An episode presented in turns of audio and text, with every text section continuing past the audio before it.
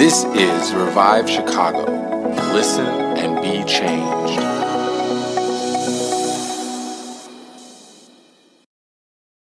All right. So, on for the message. Everybody ready? Everybody awake? One person's awake? well, I can work with that. I'd like you to turn with me to the book of Acts, chapter 1. The book of Acts, chapter 1, and we're going to start in verse 1, and we're just going to read this whole section, and then I'm going to go back through and we're going to pick it apart a little bit and talk about some of the concepts here. So, Acts chapter 1, verse 1 says this In my former book, Theophilus, I wrote about all that Jesus began to do and to teach until the day he was taken up to heaven, after giving instructions through the Holy Spirit to the apostles he had chosen. After his suffering, he showed himself to these men and gave many convincing proofs that he was alive. He appeared to them over a period of forty days and spoke about the kingdom of God. On one occasion, while he was eating with them, he gave them this command Do not leave Jerusalem, but wait for the gift my Father promised, which you have heard me speak about. For John baptized with water, but in a few days you will be baptized with the Holy Spirit. So when they met together, they asked him, Lord, are you at this time going to restore the kingdom of Israel? He said to them, It is not for you to know the dates or times the Father has set by his own authority but you will receive power when the Holy Spirit comes on you. And you will be my witnesses in Jerusalem and in all Judea and Samaria and to the ends of the earth. After he said this, he was taken up before their very eyes, and a cloud hid him from their sight. They were looking intently up into the sky as he was going, when suddenly two men dressed in white stood beside them. Men of Galilee, they said, why do you stand here looking into the sky? This same Jesus who has been taken from you into heaven will come back in the same way you have seen him go into heaven. All right, now we get to unpack it. So there's quite a lot here, but um, I want you to know, and it's helpful to know, that the book of Acts was written by a guy named Luke.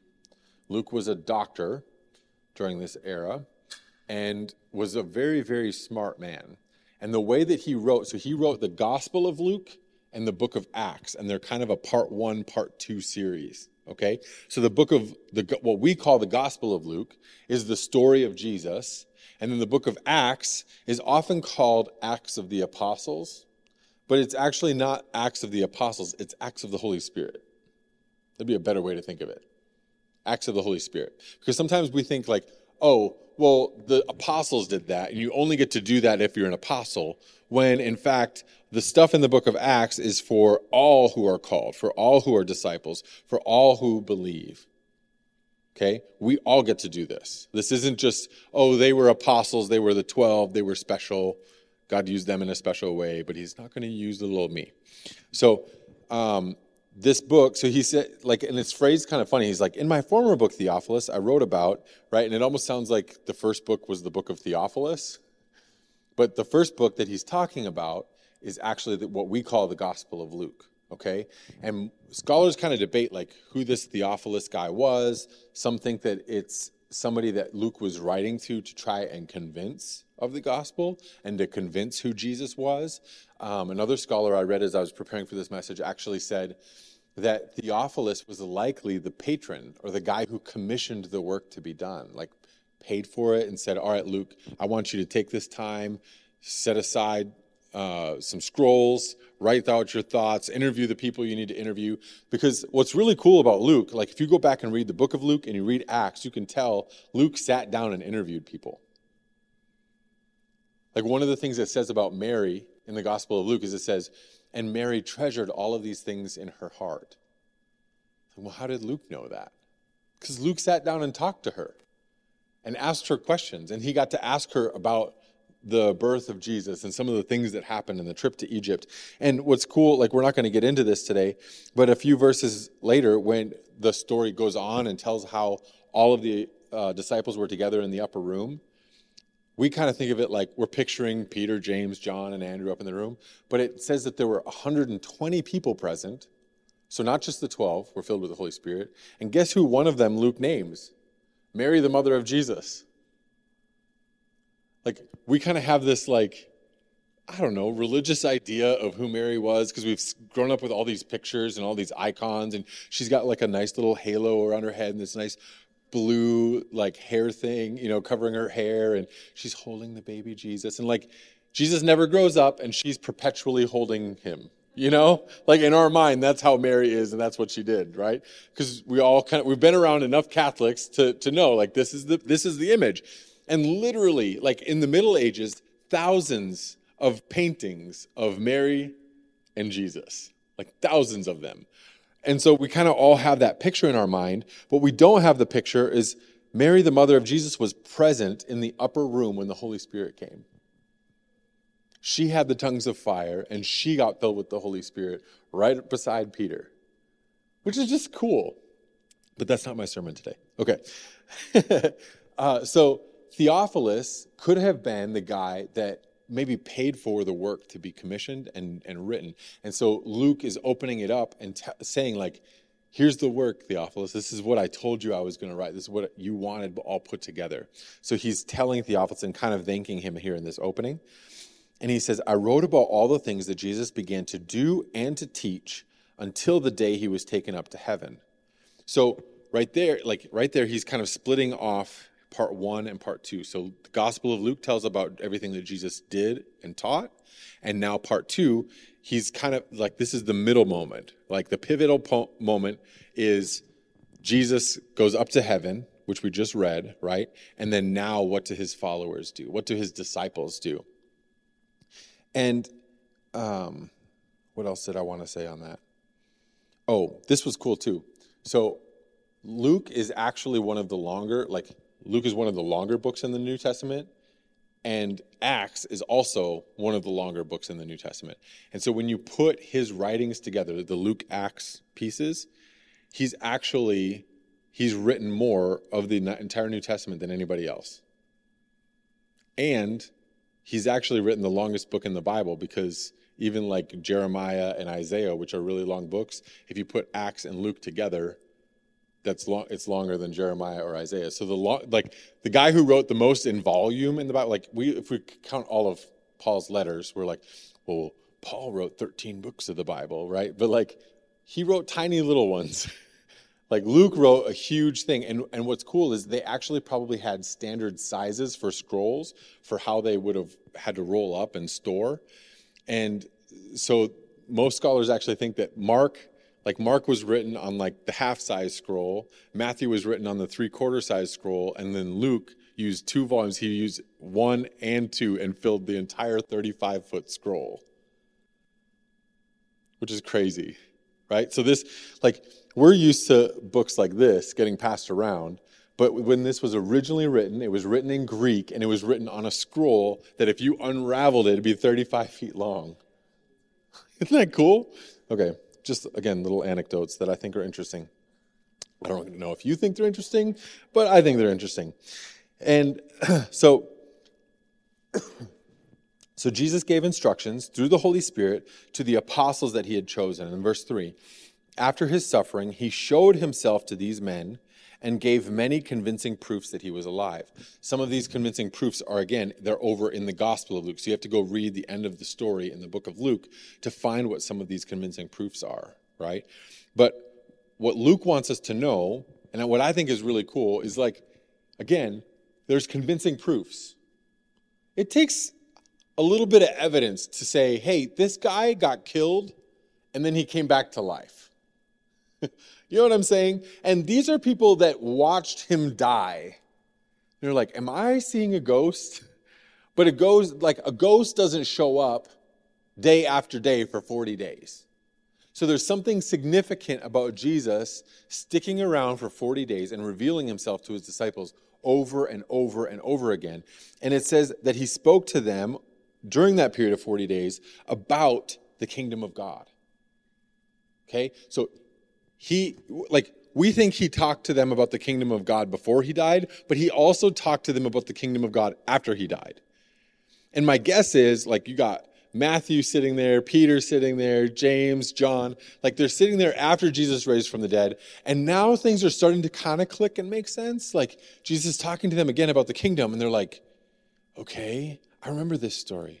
I remember that parable. And Jesus is reiterating some of the things that they're like, have forgotten out of sheer shock, right? Because their, their best friend, their follower, their, the guy they follow, their rabbi, just got murdered brutally. And there's kind of this shock period, right? Like I can only imagine. And and even today, like you hear about people that are going through a tough time. Somebody has somebody close to them has died, and then you're talking to them, and it's like three days later, and they're like, "I still see them, I still feel them in the room." You're like, "Okay, that's weird," but it's actually kind of normal for someone to, who's facing deep grief to struggle with that and to feel like they still sense that person around. They, they turn the corner and they think they're there or whatever. And so there's a lot of people that go back and they're they're they're, they're trying. Well, there's no way that Jesus was really like these guys were just so grief stricken or whatever. But like Jesus showed up for a period of 40 days. This wasn't like for the week after he died. This was for 40 full days after he died. The 40 days is significant. And then um, he's teaching them again and reminding them again about the kingdom of God. Verse 4, it says, On one occasion, while he was eating with them, he gave them this command. And I like this too because it says, while he was what? eating with them. Ghosts don't eat food, people. Okay? Ghosts don't eat food. Even back then, they knew this. right? Jesus wasn't some hologram. Jesus wasn't just the appearance of their grief stricken natures. Jesus sat and ate with them. And what's interesting is like, you know how we have little idioms and sayings, you know, like uh, you, you find out somebody's going to go, um, uh, on a Broadway show and you're like, oh, go break a leg, or you tell somebody that, like, oh, you're the bad apple, or you tell, like, I tell my wife, like, you're the apple of my eye, or like, we have these different sayings. Well, what's funny about this is the way that Luke wrote this in the Greek is there was a saying. So it says, we translate it in order to make it make sense while he was eating with them, but it actually says, if you re- translate it just literally, it says he was taking salt with them. That was like that was the Hebrew phrase of the day, like to take salt together, meant eat together and fellowship together. It's not like they were sitting there just like eating cubes of salt or something. right? Like so scholars had to go back and figure out like what does that phrase mean? Because someday, a thousand years from now, scholars are going to have to figure out what we're talking about when we said certain phrases, like a bad apple spoils the whole bunch. Like, what are these people talking about? right? We have little phrases in our day, things that we say all the time, and um, they did in their day as well. And so, taking salt together specifically meant breaking bread together or eating together. And I, I just thought that was cool. Like Jesus was eating um, and feeling a little salty after he was crucified. Okay, so he gave them this command Do not leave Jerusalem, but wait for the gift my father promised, which you have heard me speak about. So again, he's reminding them of something that he said before he died. And this is like, this is the thing I want you to know. Like, I'm about to leave. This is the thing I want you to know. So like as a dad, I think of this kind of often when I'm teaching my girls something, right? Like I tell them, especially at the age that they're at, six, four, and three, like I have to repeat myself a lot. And so I tell them things, I tell remind them of things. And then if Whit and I are gonna go somewhere and we're leaving and there's a babysitter, what do we do? Right before we leave, we remind them of the things that we expect. We remind them of the things we want them to remember while we're gone. And so Jesus is in that same position. Like he knows that after, after a while, when he's gone, they're going to forget, their memory's going to fade a little bit, or they're going to want to go back to their old ways. And he wants to ensure Peter's not going to go back to fishing. So he gives them a, and he says, here's my command. I'm telling you this. this. And we're like, I thought Jesus wasn't legalistic. It's like Jesus was commanding them. He was telling them something that he really wanted them to remember. Okay, so he's been hanging out with them for 40 days. He's been breaking bread and taking salt together. And he says this For John baptized with water, but in a few days you will be baptized with the Holy Spirit. John baptized with water, but in a few days you will be baptized with the Holy Spirit. And he tells them, Do not leave Jerusalem until this happens. And the story goes on, like just to fill you in before I keep moving through the text, when because this this next part I'm about to tell you isn't part of my message, but I think it's just helpful. So the story goes on, Acts chapter 2, and they all get filled. And we call it the day of Pentecost. Okay? But there was a period of 10 days. So Jesus, Jesus ascends into heaven, like we read, and then there's a period of 10 days where they meet together in Jerusalem every day for 10 days. Jesus showed, it says that Jesus appeared to 500 people, revealed himself to 500 people. How many people were in the upper room? Anybody know? 120. That's, that's quite a bit of attrition there. 500 down to 120. Think about that. Can you imagine being the 121st guy that was like, oh, I, have to go pee, right? Like, like right when the moment came, and he's like, or, or, or the 122nd guy that like had to go take care of his camel or something, right? Like, there's this moment of unity that God is designed and he's set apart and he's like it takes 10 days right like so maybe the first day like 500 people are in the room and the next day 480 and the next day 400 you know what i mean like he commanded them he said don't leave jerusalem until you get filled with the holy spirit and he doesn't really say what's going to happen and he just says in a few days and remember what happened with Moses on the mountain? He's like, he goes up on the mountain, and they're like, we don't know what happened to this Moses guy. Like, he led us out of Egypt, and then where'd he go? Like, we just know he went up on that mountain, and he's been gone for a few days now, right? And you notice how, remember how many days he was gone? 40 days, right? A lot of times we get stuck in the waiting. We get caught up in the waiting, and we think we've got something better to do. We do not like to wait, right? When God gives us a command, we do not like waiting. And so the disciples and the 120 waited together. The 120 are the ones that actually waited faithfully. They followed what Jesus said. Jesus said, Wait for me in Jerusalem until. He doesn't say for 10 days. They're like, okay, we can make it. Like, he doesn't give them any, he just says until this happens. They didn't know when it was going to happen. And that's the part we struggle with, right? Like some of us have promises, some of us are believing for things, and we're waiting for God, and it feels like, okay, well, when is this going to happen? And for the disciples, it was only 10 days, but there were, there's promises in here. Like Abraham, how long did Abraham wait? Forever. Yeah, Abraham waited for 25 years. He received the promise of Isaac when he was 75 and did not get the promise of Isaac until he was 100. That's a long time to wait for your promise. Like, wow, no wonder we call him such a man of faith, right? Like Abraham, wow. And then you've got like um, the story of Daniel. Daniel was exiled from Jerusalem to Babylon. And then he read about a prophecy that Jeremiah had given that said that the exile was going to last for 70 years. Most scholars believe that Daniel actually returned back to Jerusalem in his 90s.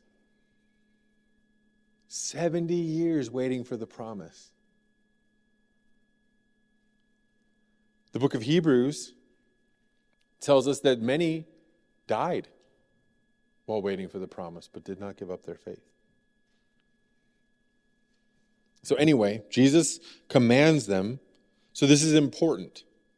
And part of this message today is to talk about the idea of being baptized with the Holy Spirit because Jesus specifically makes a distinction here between the baptism of John and baptism in the Holy Spirit. To me, it sounds it's very distinct. It sounds like a second baptism. And he doesn't say that, well, Peter, you're not saved until you get baptized in the He doesn't say that. He doesn't say you're not saved. This isn't a salvation issue. He calls it a gift. He says, Wait for the gift my father promised. But he commands them to wait for that gift. And I think a lot of times in Christianity, we struggle in our walk with God because we, we don't know how to wait and because we don't value the promise of the Holy Spirit. We don't value the baptism in the Holy Spirit. And so we're all about baptism in water, but that's kind of this like one time event. and it represents salvation. But then when it comes to baptism in the Holy Spirit, you just don't really hear Christians talking about it that often. What is baptism in the Holy Spirit? What does that mean? And we find out later what that looked like. And it says tongues of fire came on them and a mighty rushing wind. And then Peter suddenly turns into a different person and he goes from being this like crude fisherman to being a well spoken guy speaking to a crowd of 3,000 without fear. Like, okay, that's a pretty big transformation, right? So obviously, one of the biggest things that Jesus wants them to know is about the baptism in the Holy Spirit. He wants to affirm in them that desire for the baptism in the Holy Spirit. And he's telling them it is the gift, it is a gift from the Father. Like it's not a gift he, like he's to he, Jesus is the baptizer in the Holy Spirit, but the gift is from the Father. And then notice what it, they say. Verse 6. So when they met together, they asked him, "Lord, are you at this time going to restore the kingdom of Israel?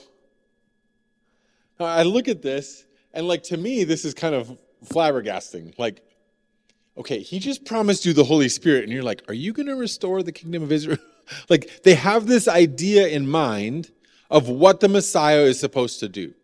It's like, okay, you didn't do this before you died. We thought you were going to do this before you died. But now that you're back again and you're alive again, is this the point where you restore the kingdom of Israel? Is this the point where you overthrow Rome? Because that's what we really want. We want Rome off our backs. We want to just, we want to be a free people. We want to be the Jewish state that we're called to be. That's, that's what we want. So they're questioning Jesus. They're like, okay, now you've been alive for 40 days again.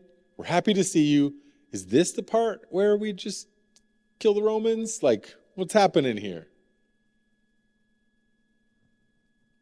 And Jesus says, It is not for you to know the times or the dates the Father has set by his own authority. You're like, Are you a politician? Because you didn't answer my question. Right? Like, that's kind of how it feels here. And let's be honest, like, Jesus did not answer their question here. They said, Are you going to restore the kingdom of Israel? And Jesus says, It is not for you to know the times or the dates the Father has set. And there's a lot going on in our world right now. There's talk of war. We're on the brink of World War III and everything that's going on with Israel and fulfilled prophecy. And you're probably going to see, like, if you're, if you're on Facebook or Instagram and you follow different preachers and ministries, like, you're going to hear talk. I've already started to see it of people saying the Lord's coming soon. This is a sign. Everything going on in Israel is a sign. Jesus is returning soon. This is the fulfillment of XYZ prophecy that they pulled out of context for the eighth time. It's like that's what you said last time about Israel in 2015, and that's what you said about Israel back in 2011, and that's what you said. And did you guys know that every single, to date, every single prophecy about when Jesus is going to return has been false? Every single one. And then we still, as Christians, we're doing the exact same thing. Jesus is like, I want to give you the gift of the Holy Spirit. And we're like, Are you going to restore Israel? Is this the end times? Are you coming back tomorrow? I heard this preacher say that because of the blood moons and the lunar eclipse and the solar eclipse and all, and we just start putting all of these pieces together and all of these prophecies together and we're making it say what we want it to say. And guess what? You're wrong. That preacher you heard, he's wrong. That prophetic lady that you heard, she's wrong. And you're like, okay, well, when is the end? I'm like, I'm quoting to you Jesus. He says, it's not for you to know. It's not for you to know. I don't want you to get caught up in times and dates and seasons and solar eclipses. I want you to what? You will receive power when the Holy Spirit comes on you, and you will be my witnesses in Jerusalem and in all Judea and Samaria and to the ends of the earth. And we have become a Christian a Christian culture caught up in end times gaga, worried about all of these things that Jesus didn't say to worry about, and ignoring the main thing that he wanted us to know when he left. The last thing that Jesus is telling us before he leaves earth is this. And the disciples, even then, were like, Is this when you're going to do it? And then as disciples, we've been doing the same thing ever since. Christians have been doing the same thing. And prophetic word after prophetic word after prophetic word about when Jesus is going to return takes things out of context, takes prophecies out of context, and ignores what Jesus says here. It is not for you to know the dates or the times. And we're like, but I, but I, I want to know.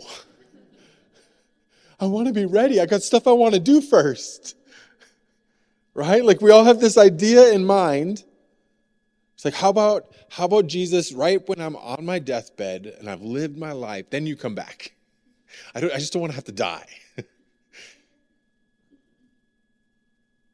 I remember, uh, I remember growing up. That was that was definitely my brother, my younger brother. He's like two or three years younger than me, and that was his prayer. It was like, Jesus, just let me live my life, and right before I'm about to die, I don't want to have to die. So right before I'm about to die, then you return.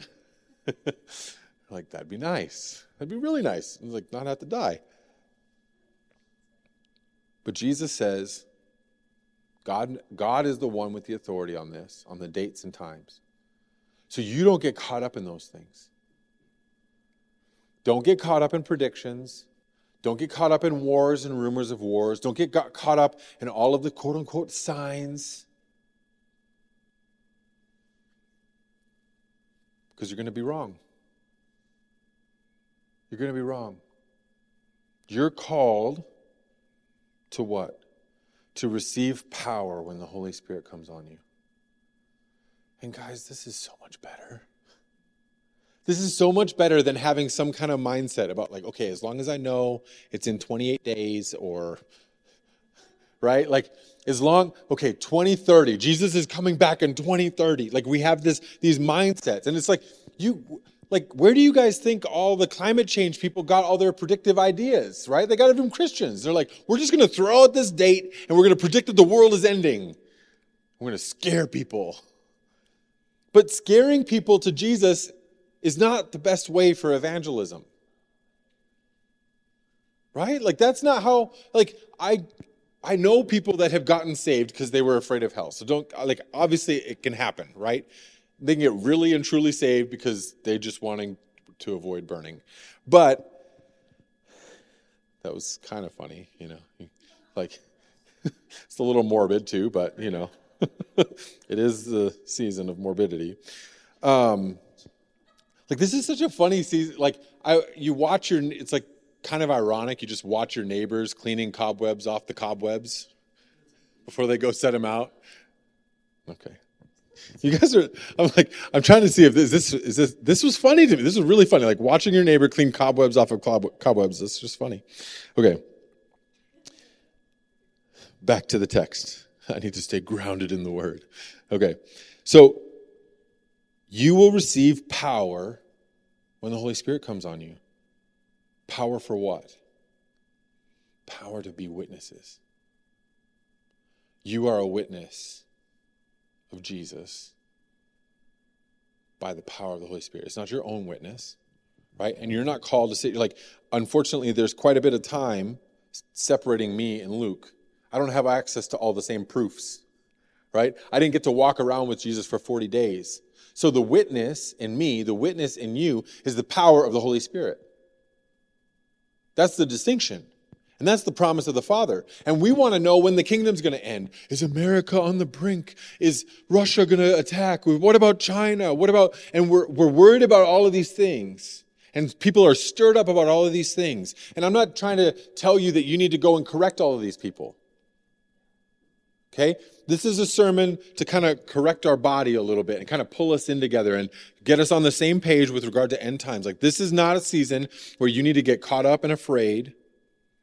This is not a season where you start getting into political fights with people and arguing about Hamas and Palestine and all of the stuff going on in Israel and who's right and who's wrong. You're called to be a witness by the power of the Holy Spirit. That's what the word says. That's what Jesus wants. That's his last command to us before he leaves. And it's powerful and it's redirecting, it's correcting. And Luke is telling us this on purpose because he knows People are going to get distracted. People want to get, we want to get caught up in the end time. We want to like, there's this, there's whatever it is, whatever mechanism in our brain, we're like, I just want to know. I just want to know. And it kind of drives us. But it's what Jesus is telling us here is that is futile. And if you get caught up trying to know times and dates and seasons, you're going to be distracted from the thing I want you to do. The thing I want you to do is be my witnesses. Tell other people about me. Live your life in such a way that other people will know who I am. And you don't have to do it by your own strength. You don't have to conjure it up. You don't have to pull yourself up by the bootstraps. You get to do it by the power of what? The Holy Spirit. The Holy Spirit is the one who gives you that ability to be a witness, to speak when it's uncomfortable, to share the love of Jesus when you don't know what's going to happen. And you have to fight it. You have to think it through. You have to, you have to realize your own propensity to desire to know the times, the dates, the seasons, and go pull it back and be like, no, I'm not going to get caught up in that. I'm not going to build out my end times chart. It's wrong. Your chart is wrong. The only chart you need is the one that says, wait for the power of the Holy Spirit. And when you receive that power, go be a witness. Go tell other people about Jesus. Tell him what you've done, what he's done in your life. Tell him how he's changed you. And then just as he's saying, it says, after he says this, verse 9, He's taken up before their very eyes. And a cloud hid them from hid him from their sight. What does this remind you of? Elijah? Right? Every good Jewish person is sitting there thinking about Elijah, like, oh, Elijah got caught up in a whirlwind. Like, what just happened here? Right? And the, the cloud receives him out of their sight, and they're like, can, can you imagine this group of, I don't know, 500 people. Like it says he revealed himself to 500 people. So I'm just imagining like maybe there's a little crowd and they're all gathered on this mount and he's like ready to say goodbye, but he doesn't say goodbye. He says, You will be my witnesses. And I'm, I just, I think about this moment. It's like, I'm Peter. I'm just like, okay, this isn't that surprising. Like you're just watching Jesus kind of float up and like get caught up in this cloud and you're like, yeah, I'm kind of used to this now.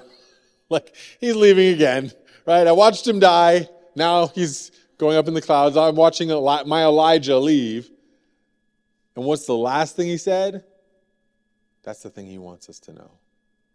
That's the thing he wants to remind us of what the kingdom of God is like. And we're so, we get so caught up in times and dates and seasons and building our charts and having everything organized. And Jesus has one thing he wants to say you will receive power. And if you don't have that power, if you haven't experienced that power, perhaps it's time we prayed for it. Perhaps it's time we asked God for it. Perhaps we've moved too quickly and skipped that part of our Christian faith. And we've ignored the part where we get power. And it's not it's not the power, you know, the line like um, power corrupts absolutely and absolute power corrupts or something like I forget the the actual line. Like this isn't the this isn't the bad kind of power. This isn't a corrupting power. This isn't a I'm going to be the next pope and lord it over people power. This is power from the Holy Spirit to tell other people about Jesus. To witness to the work, the transformation the love of God, miracles, signs, wonders, healings, exorcisms, all of that kind of things. That are, those are the kind of things that Jesus did in his ministry. And then the whole book of Acts spends time telling us, okay, this is the things Jesus did. Now here's the things his followers did. They do exactly what he did. That's our job. We don't do it in our own strength. We do it by power, the power of the Holy Spirit. And so Jesus is caught up in the clouds out of their sight. In verse 10, it says, They were looking up intently into the sky as he was going. I would be too. Right? Like, this dude just disappeared before your eyes, and you just, you're like, I just ate with this guy. Is he a is he a ghost? Is he, are my eyes tricking me? What's happening here? And it says they're, they're looking up intently into the sky, watching him go. And then two dudes dressed in white stand beside them. And it doesn't call them angels, it just says two men appeared in white robes. You're like, where did you come from?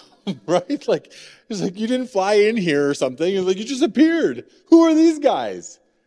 Right? And nobody knows who they are. They don't have names. It doesn't say that it was Gabriel and Michael or anything. It just says the two men standing in white stood beside them and said, Men of Galilee, why do you stand here looking up into the sky? This same Jesus who has been taken from you into heaven will come back in the same way you have seen him go into heaven. So this is our blessed hope. Like this is this is what Christians look forward to. We are going to see a returning Christ. We are going to see a returning Messiah. But what did Jesus want us to know? Don't worry about when it happens. Until I come back, you should be busy being witnesses with power. You should be full of the Holy Spirit. You should be concentrating on receiving that gift, not standing here looking up at the sky. But that's what a lot of Christians have become. They've just become these bespectacled people, spectators, waiting. All right, when are you coming back? When are you coming back? I'm going to study the weird verses in the book of Ezekiel and Daniel and mix them together with Revelation, and I'm going to figure out when you're coming back. And we're just proverbially standing there looking at the sky, waiting for him to come back instead of going and doing what he commissioned us to do. Jesus gave us a job to do. He gave us the Holy Spirit to be transformed and changed and become witnesses. And then we just get caught up when everybody else, along with everybody else, all the other Christians looking up at the sky, like, when are you coming back? When you coming back? We've been distracted by the very thing he warned us not to be distracted by. Now, don't get me wrong. I like talking about end times. If like someday I'm probably going to do a teaching on like an in-depth teaching on end times, we can have those conversations. But this should not be your primary focus. The Christian call is not to be looking at the sky. The Christian call is to be going out as witnesses. It's called the Great Commission. And, and these men say, This same Jesus who's been taken from you will come back. So is he coming back? Absolutely, he's coming back. Jesus is going to return. This is the Christian's blessed hope. Jesus will return. But don't get caught up waiting for it. Don't sit around waiting for it. Don't just get caught up looking at the sky or staring at charts. Actually, go do what he said he wants you to do in the meantime. And is God going to restore Israel? What about Israel? What about all the stuff going on? What about all the struggle? And there's a lot of questions. There's a lot of theology. There's a lot of Christians that believe that Israel has been replaced and that the Israel that we see is not the Israel of God and they don't have any promises left. They believe that the church replaced Israel, and so the church is the new Israel. And I want to be clear on this too, and I, I don't want to get caught up in all of it and, and, and teach about replacement theology right now, but I think it's sufficient to say if God was done with Israel, why does it tell me right here that he's going to return to the Mount of Olives? If God's done with Israel, why is that the spot he's going to return in the same way? I think that's important to note, right? And if God's done with Israel, why is that the spot? Why does the geographical location matter? Because it says they're standing on the Mountain of Olives. Right? We Christianity believes that he's going to split the eastern sky and land right there on the Mount of Olives. That that's the spot he's returning, and it's taught partly because of this verse and one or two other verses. So is Jesus returning? Yes, he's returning. Where is he returning? To Israel. That's where it starts. So if God's done with Israel, if Israel's been replaced, why is he returning there? I think that's a good question. And so don't get distracted by all the stuff and people saying that Israel's been replaced. Don't get distracted by all the Christians that are saying God's going to do something great in Israel and all the Jews need to be saved. Like, I think you can miss both, both ways drastically because we tend to paint things in very, uh, we, we want things in neat and tidy little rows. And we want to say Israel is 100% good and all right, and God's favor is on them, and God's protecting them. But you guys know, like, the Jews mess things up in the Bible. Like, that's what we read about. Israel wasn't always perfect, God corrected them. Why would it be any different today? Right? So, what's going on? We don't know. We don't know at this stage whether it's God's correction, God's judgment, or God's provision. We don't know what's going on yet. What's our job? To get caught up and like, all right, maybe now's the time that the kingdom's returning to Israel. Maybe now Israel gets restored. Nope. Nope, you're missing the boat. You're getting caught up in something that Jesus specifically said, don't worry about. So don't get distracted by the arguments over Israel. Don't get distracted about the arguments over Hamas and Palestine. Don't get distracted about predictions of World War III and Jesus is going to return. Don't get caught up in those things. What's your job?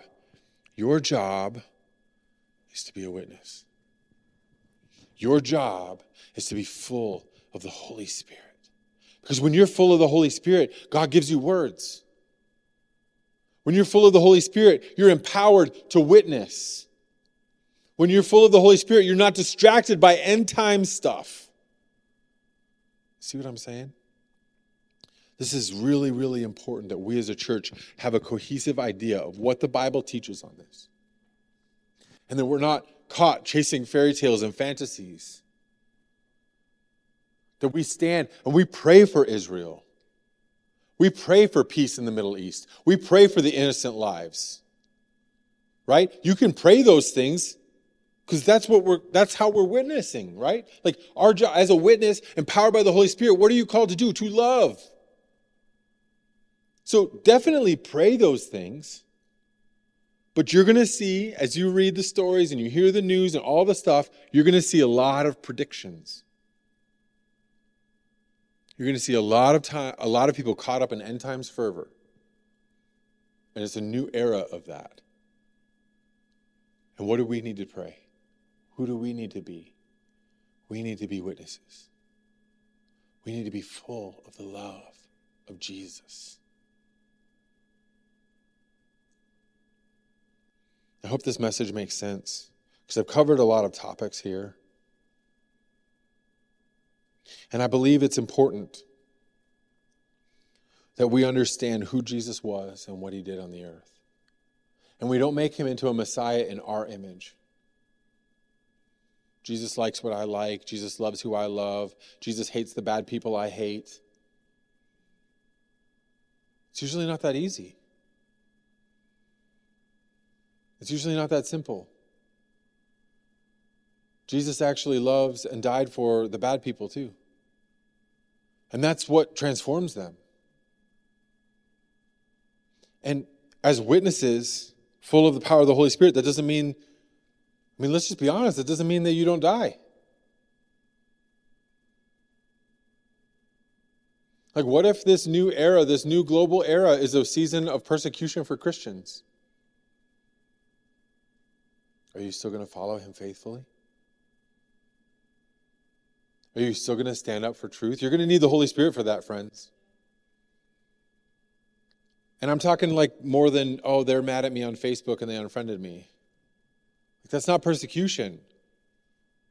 Like there are people literally dying for their faith. And evil is ramping up. Things are happening. And instead of taking it as a sign of the end, you need to take it as a sign that you need more Holy Spirit power. Because if you're going to be a witness in the face of that, if you're going to be a witness in the face of brutality, if you're going to be a witness in the face of death, disease, and destruction, if you're going to be a witness in the face of war, you need the Holy Spirit. You need to be baptized in the Holy Spirit. You need that power in you and upon you. And we're not talking about, we're not just talking about salvation, guys. This isn't, this isn't a, like, I'm not saying, well, you're not saved unless you have the Holy Spirit. I'm saying saved people get filled, saved people get baptized. Jesus is the baptizer.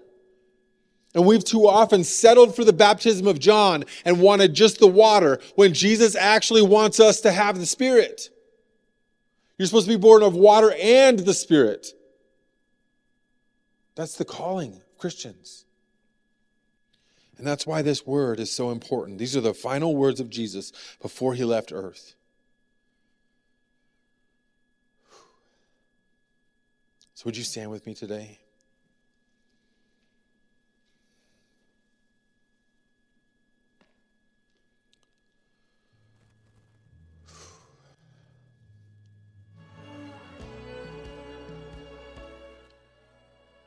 Jesus.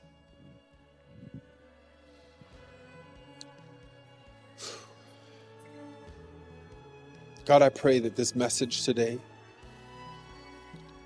cuts through the clutter, cuts through the arguments,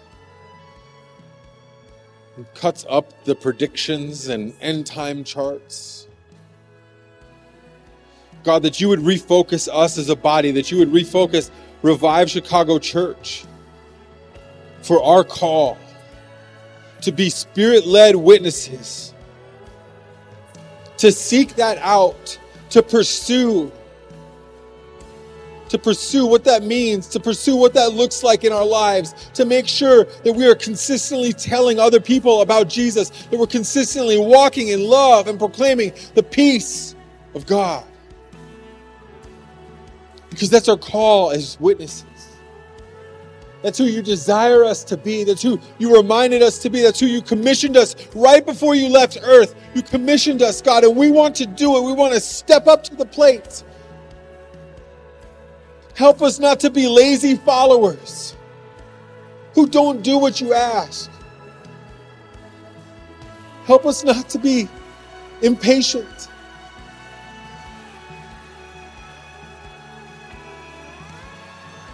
Jesus.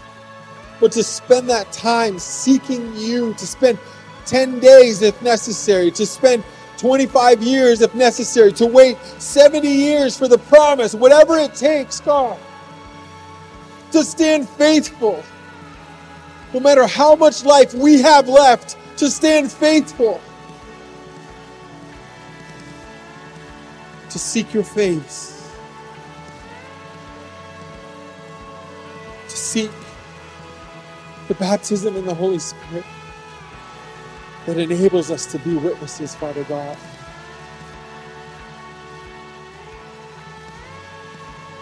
Would you pray after me? Say, Jesus, Jesus, I love you. My life is yours. Everything I have is yours. Save me again. Rescue me again. Transform my mind. Transform how I see the world so that I can be a witness for you. Baptize me with the Spirit and with power to be your witness, full of love, full of joy, and full of patience. In Jesus' mighty name. Amen. Thank you, everybody. If you'd like prayer, the altar's open. I'd love to just stand and agree with you. And we can pray about any topic in this message, except the end time charts. Otherwise, you have a wonderful Sunday and a good week. Thank you, everybody.